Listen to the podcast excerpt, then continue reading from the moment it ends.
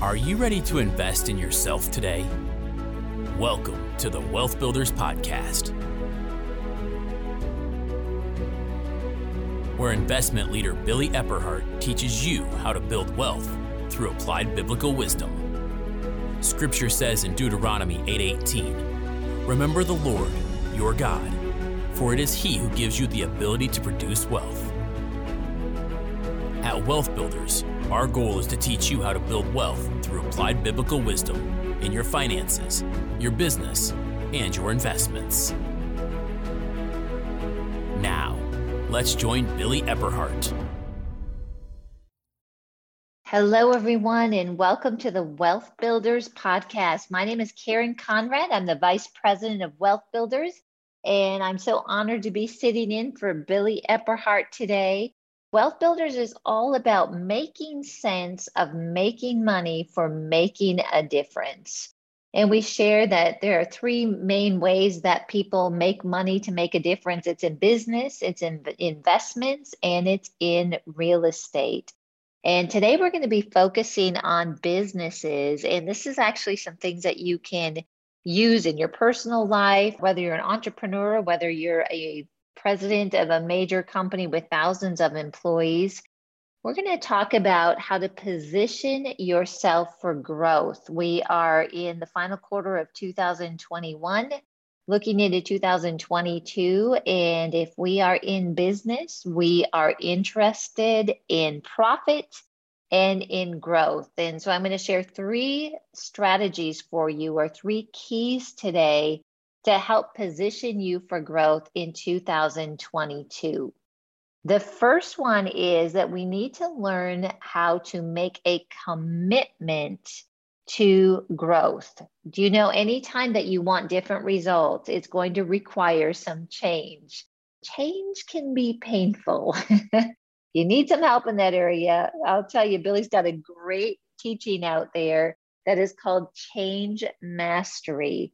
And it's something that we know has to take place for us to see different results, but actually getting there can be complicated, and oftentimes it can be uncomfortable. So for us to really position ourselves for growth in twenty twenty-two, we've got to make a commitment to make the changes necessary to see the different results. So a question that I have for you is, are you ready to grow? And you might say, yes, Karen, of course I'm ready to grow. Well, the second question is, if that's the case, are you ready to make changes to your organization that will position you to go to the next level? Now, I know your answer is yes, or you would not have decided to listen and stay on to this podcast, but it's much easier said than done. And so the Word of God tells us, like, you know, when you're going into something, count the cost. And that's what I'm trying to help you to understand. I've been with many organizations that have either expressed that they want to grow, or organizations that have actually planned for growth. And let me tell you, there's a really big difference between the two. A lot of times people will say, yes, I want to grow, and they'll even hire someone to come in, or they'll contact us at Wealth Builders, and they're just not getting the results that they want to see. And they're at that point, like, I need help, come in and help me to grow. And then when we sit down with them, what we find out is they're really not willing to make the changes necessary to bring about different results. Now, that's not going to be you. You're You're one of those people that are like, that's good. I'm going to be prepared to make those changes. And so that does come with making the commitment to change. You know, we can plan for change, and we can actually prepare ourselves, prepare our team, that as a growing organization, as an organization that's going to continue to be viable, to be successful, to stay in the cutting edge of competition, maybe technology, service, whatever that might be with your value discipline, we can actually set a culture to help our team members to deal with change. And when you make that commitment at the top, and you are willing to line the organization up for a culture of change for rewarding people for the right behaviors that bring about the different results, you are making the commitment to make a change. I'm going to read a scripture to you. It's James one, five through eight. And it says this, if any of you lack wisdom, let him ask of God that giveth to all men liberally and upbraideth not, and it shall be given him. But let him ask in faith, nothing wavering. For he that wavereth is like a wave of the sea, driven with the wind and tossed. For let not that man think that he shall receive anything of the Lord. A double-minded man is unstable in all his ways. You know, this verse is a foundation. Sometimes it's something that's like, really, gosh, I can't waver or make a decision. I still want to see the results. This is one of those verses that has really helped me over the years and many others to say, you know what, if I've made a decision to do something, I'm going to stay with it. It's much easier to steer a moving ship than one that is stuck in the water. And this also encourages us too, like, hey, we might not know everything as we go into it, but if we're committed to achieving results, if we feel in our heart that this is a direction that God wants us to go with the organization, he's given us this vision or this dream for the organization, we can lean into God and know that he's going to bring us the wisdom. He's going to bring us knowledge, whether it's through other people, through podcasts like this, through attending conferences, whatever that might be. He's going to equip us with what we need to bring about the success to fulfill the vision and the destiny that God has planned for our lives and in our businesses. This also helps to kind of, what I would say, hold us accountable for the decisions that we make along the way, helping us to stay in line with the results that we have declared that we want to see. Let me give you a couple examples here. I'm going to give you a personal example, then I'll give you one from a business. Let's uh, look into two thousand twenty-two, and one of the things that seems every year, I always want to like get stronger, get more fit, uh, maybe lose a few pounds that I gained along the way with the year. And in that, I need to make a commitment based on the actions and activities and behaviors that I need to display for me to achieve those results. So for example, if I say I want to lose some weight or trim down or get more fit, that's going to involve perhaps changing what I'm eating on a daily basis. It will involve me needing to take time to exercise uh, and a couple other things too, but just off the top, those would be the top two things. So if I am getting ready to go to bed and I have a craving for a midnight snack and those chocolate chip cookies are calling me from the cupboard, I can make a decision right there. Wow, what am I committed to? Am I committed to that losing weight or getting more fit? Same thing with trying to wake up to do the workout. If I'm tired and I like, ah, I'll skip it today. When I'm aware that I'm actually making decisions that are countering the very results that I'm saying I want, it kind of holds me accountable for those decisions. And the scripture helps with that, because if it's like, hey, if I'm committed to this, but when it comes down to it, I waver. If I want to actually do the actions and activities that bring those results, I'm double-minded in that situation. Well, we see that a lot with businesses. There are some businesses that absolutely make a commitment for change, and they understand what that cost is for it, and they're willing so much to make that change to get those different results that they actually take these keys I'm going to be sharing with you today and they drive it into the organization, and then they line things up in the organization to make sure people are rewarded in line with what the results are that we say we want. They're willing to make the tough decisions to make changes and actually take on those actions and activities that are necessary to see different results. Here's the example I want to share with you. And this is a real life example that I went through. I worked for a really great bank when I was in Minnesota. I was in banking for twenty-five years. And we were a real small bank that got purchased by a holding company who had a vision to be a large bank, about a billion dollar bank. And in that process, we actually had four mergers in five years, if you can believe it. It was a very hectic, crazy time. I learned so much during that time. But the leadership with this organization was so strong that they led with understanding the process and then with a plan that when they got the operational things with all the systems, the policies, procedures, the risk management in place, they would move from an operationally based operation or organization into a sales-based organization.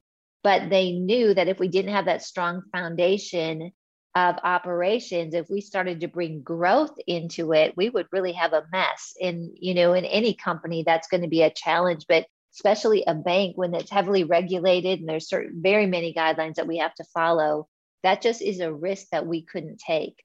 So from the beginning, they told us like, hey, as, as key uh, team members, as key leaders, your focus right now is to build the operations of this organization. We knew down the road that we would want to do sales, but our performance reviews, our K P Is, our objectives, everything that we did as an organization where people were rewarded was in the area of bringing operational excellence and laying a foundation of that for the organization.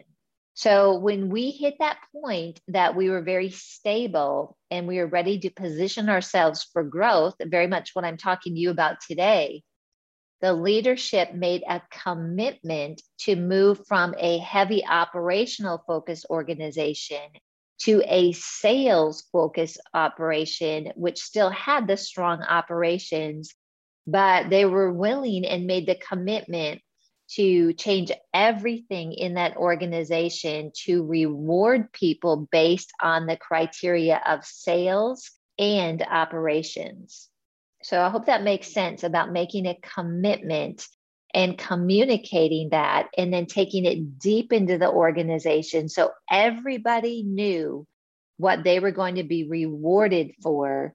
And they were able to actually step into those actions and activities with confidence. And I'll be commenting more about this as we go along to kind of put that in more perspective and what those steps actually look like. So number one, making the commitment and counting the cost, and then being committed to making the changes necessary to make that happen. Number two is vision check. Do you know, the vision for the organization I was sharing with you didn't change. However, it was reviewed to make sure that that vision still was a viable one to take us to the next level that the organization wanted to go to. One of my favorite vision statements, it's not their vision statement anymore from what I understand, but Disney at one point had a vision statement to make people happy. Do you know, that's a great vision statement because what it communicated is that was the number one priority of the organization. And a matter of fact, it's saying that that's why the organization exists, is to make people happy. Well, when we have a vision statement that is clear, it should help everybody within the organization and even outside of the organization that are customers, clients, shareholders, understand clearly what the priority is of that organization. It does answer the question, why do we exist? As we prepare our company for growth or position for that next level with our company, it's important that we pull that vision statement out, go through it, and ask ourselves a question. Is this still the right vision statement for what we're seeing in the next year, five years, and in the near future or the long-term future? Or do we need to make some changes to it that really better defines why we exist today and where we're headed towards? A vision statement in an organization really helps people to know what they're trying to achieve on a daily basis. It helps them to know the purpose of why we're there, which is really important. And it's scriptural. Habakkuk two two says this, "And the Lord answered me and said, write the vision and engrave it so plainly upon tablets that everyone who passes may be able to read it easily and quickly as he hastens by." This is one of those things that I envision, like, hey, a statement or maybe two lines that's going to encourage me with the organization and help me to know that I've set my sails in the right direction. It even helps people know, is this the right organization for me, either as an employee or even as a, a customer or a partner with the organization? Is this something that I can get on board with and be passionate about? So as you prepare your company for growth, you will need to have a vision that you and the team can read and run with that lines up with what you're seeing is in the future of your organization for profit and for growth. So is your vision where it needs to be for growth? If it is, great. Just build some communication around that. Make sure that people understand what that looks like and, and set up uh, the performance reviews and your commissions and reward plans along with that vision. And if you don't have a vision statement, that's okay. This is a great time for you to create a vision statement that is going to position you for the growth that you have next year and for the years to come. So when we talk about a vision check, here are four points to that. It's what's your current vision? Number two, what is most important in your vision? Does it line up, number three, with the growth that you are wanting? And number four, if you need a new vision, go ahead and make that adjustment now so that as you're preparing and in preparation for the growth that you want to see in two thousand twenty-two, you are giving yourself and your team members that vision that they can read and they can run with it to give you the results that you are hoping for. We are in, many would say, very uncertain times. I think with the new legislation that's pending, uh, certainly the new administration, many business owners are looking at things and thinking, oh my goodness, what is this going to be like? Do I even have the opportunity to grow and to succeed? And I would say if we were honest with each other as business owners, we've all pondered those questions. But really what it comes down to, and I think this is going to really anchor you with just being bold about the growth and positioning yourself for a successful twenty twenty-two, is that God's original design for us is profit and growth. He has designed us and our organizations for success. And his promises don't come with, you know, well, unless the economy is solid or unless you're under a good administration. No, his promises are based on our relationship with him, his wisdom, his guidance, just his character, just following through with things the way that God would have us do business. And in that, it gives us the confidence to say, you know what, no matter what's going on around me, I know that I'm going to grow in two thousand twenty-two. And it's not based on who's in charge in the government. It's based on my relationship and the promises of God, which we know are yes and amen. So if you've struggled with that, certainly we've faced hardships over the last couple of years, no doubt about it. We've all gone through things. But if we know despite those things that we can have hope, it gives us perseverance. It gives us encouragement. It's a passion that we have based on what God's put on our heart that is going to carry us through and is going to help us to make these decisions that we need to make to position us for growth and really see our organizations fulfill the plan that God has for us. And again, going back to Wealth Builders' vision is making sense of making money for making a difference. So we need to learn, we need to make sense of how to do this, then move into that making money, which, you know, we're, we're in, us that are listening to it. But our goal is that we want to make a difference in the lives that are involved with us, the lives around us, and influence in our culture and in our society. And here's the good news is that God created everything. right? He created us. He created businesses. He created the very earth that we live in. He knows how things work. And when we gain that perspective, we can realize that absolutely no matter what we face, when we can lean and trust in him, he will guide us into that place of profit and growth. So just know it's something that we walk alongside God in. He's laid the path out before us, and we cooperate with that plan and that purpose. It kind of takes some of the pressure off as we go through these steps. Okay, next, number three, and this is the last one that we're going to cover today in this podcast, is a leadership check. With the organization, that bank that I was describing to you, and we knew in those first several years that we had to have a strong operational focus. If you looked at the leadership team, many people could lean towards operations or sales, but there are some key people that were brought in during that time that were solid operational risk management people. So when we were shifting into a growth mode where we had things stabilized and now we were ready to become that billion dollar organization that we had always planned, but we're stepping through these other pieces that were necessary to get there.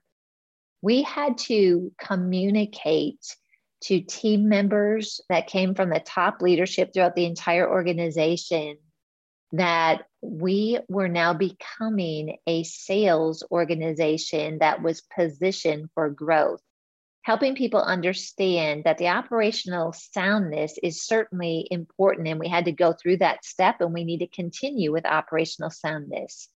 But giving people an encouragement or instilling confidence in them that now that we've done that great job, we have a solid foundation. Now we are going to shift into growth mode. And to do that, we are going to be changing things. There's that word change to a sales organization. Well, you can imagine during that time, people that were very comfortable in operations, maybe they didn't like sales. The company had to position themselves to be okay that if we lost some people that didn't want to get on board with where the organization was going, we wanted to do everything we could to keep them. But if they weren't willing to change, to move the company in the direction that it needs to go, that they were just no longer going to be a fit for us. And even some high up leaders that didn't want to make that adjustment, some of them knew that they were on assignment for a short period of time to kind of move things along, which is really wise if you need to get somewhere fast. Those were people that knew that their time was going to probably come to an end when this shift was made. And it was actually something they, they did a great job of. They were there to position us for. And then there are some leaders that might have the aptitude to do sales, but they didn't have the willingness to make changes. And so we had to empower people to make the adjustments necessary. But let me tell you, when you make a change like that and you position yourself and prepare your company for growth, it comes from the top and it moves all the way through the organization. So here are some things that you want to take a look at to help assess if you are in a position to be ready for growth in two thousand twenty-two. Number one, what has been your reward measurement? For example, if you're a bank, like I described, do you reward your employees for operational excellence only?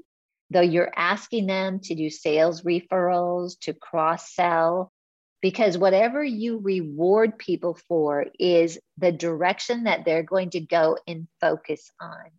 In this bank in particular, we put together an incentive plan and it changed throughout the years based on the goals of the organization, based on the vision of the organization and where we needed to be that year. That was really, really smart because if we made that change and we adjusted how we rewarded people, the behavior is naturally going to follow that reward. Number two, when you do performance reviews, what are the items that you list in measuring performance? I cannot tell you how many organizations that I've either been a part of or worked with that communicated that they wanted one set of results. Yet when it came down to actually the performance review, which everybody kind of has a little like, oh, I want to do good on my performance review. They actually measured them on things and marked them high in areas that did not line up with the overall vision. And I know that sounds kind of crazy, like how could that happen? But as a company goes through stages, as a company positions themselves to move and change, to continue to grow and be successful, those performance reviews need to be looked at to make sure that they're moving with what the organization is saying that they want. And number three are the things that we are measuring both in a reward measurement, like incentives, and performance measurement consistent with growth. And you can look at this before two thousand twenty-two. That's why we're talking about this now. Can take a look at these things and get a really good jump start on setting a framework for your organization that is going to set you up for success and really position you for growth in two thousand twenty-two. Now, I've got several steps that we're going to be going through in the next couple of podcasts here that are along these lines, but today we introduced three of them to you as we prepare for growth. Number one, it's important that you make the commitment and ask the question, am I ready for growth? And am I willing to make the changes necessary to facilitate that growth? Number two, let's do a vision check and make sure that our vision statement is in line with where we want to be next year and in the years to come.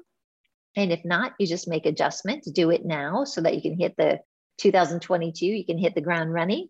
And then number three, do a leadership check to make sure that you've got the right people in the right positions and or that you have a conversation with your top leaders, let them know what you're planning and give them time to prepare to shift or make a change. And hopefully they are willing and they are able to change with you so that you are all moving in the same direction to accomplish your goals.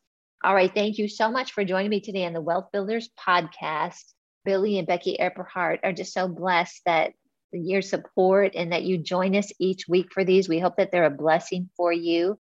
The team has put together a one-pager for the podcast or a free download. So if you want an outline of this, go to wealth builders dot org and then you can listen to this again and even make notes. And then we've got something that Billy and Becky created called Wealth Builders University. This is a phenomenal opportunity for you. It's just two hundred ninety-nine dollars a year, and you have access to video teachings in the area of investments, in the areas of real estate, areas of business, personal growth, leadership, and the PowerPoints and all of the templates that go with that. And if you join that annual membership at two hundred ninety-nine dollars, you also get to be part of a monthly mastermind call where the speakers and teachers and coaches teach live. It's a private call for those that are part of Wealth Builders University. Then we leave time in there also for some questions and answers. So I invite you to subscribe and check out wealth builders dot org. We've got thousands or more blogs that Billy has put out there completely free of charge. He's got a YouTube channel. Uh, he's just got all sorts of content out there to really help you in your journey of making sense, making money to make a difference. Thank you so much for joining us, and we'll see you next week on the Wealth Builders Podcast. God bless you. We hope you learned something of lasting value today from this Wealth Builders Podcast. If you'd like any tools, teachings, or resources mentioned in the podcast, you'll find them online at wealth builders dot org. Wealth Builders exists to teach you how to build wealth through applied biblical wisdom in your finances, your business, and your investments. The Wealth Builders Podcast is produced by Celine Williams, with music by Audio Jungle and narration by Greg Hunter. Wealth Builders is a nonprofit organization. We depend on your donations to keep this podcast running. Please consider donating to us on wealth builders dot org.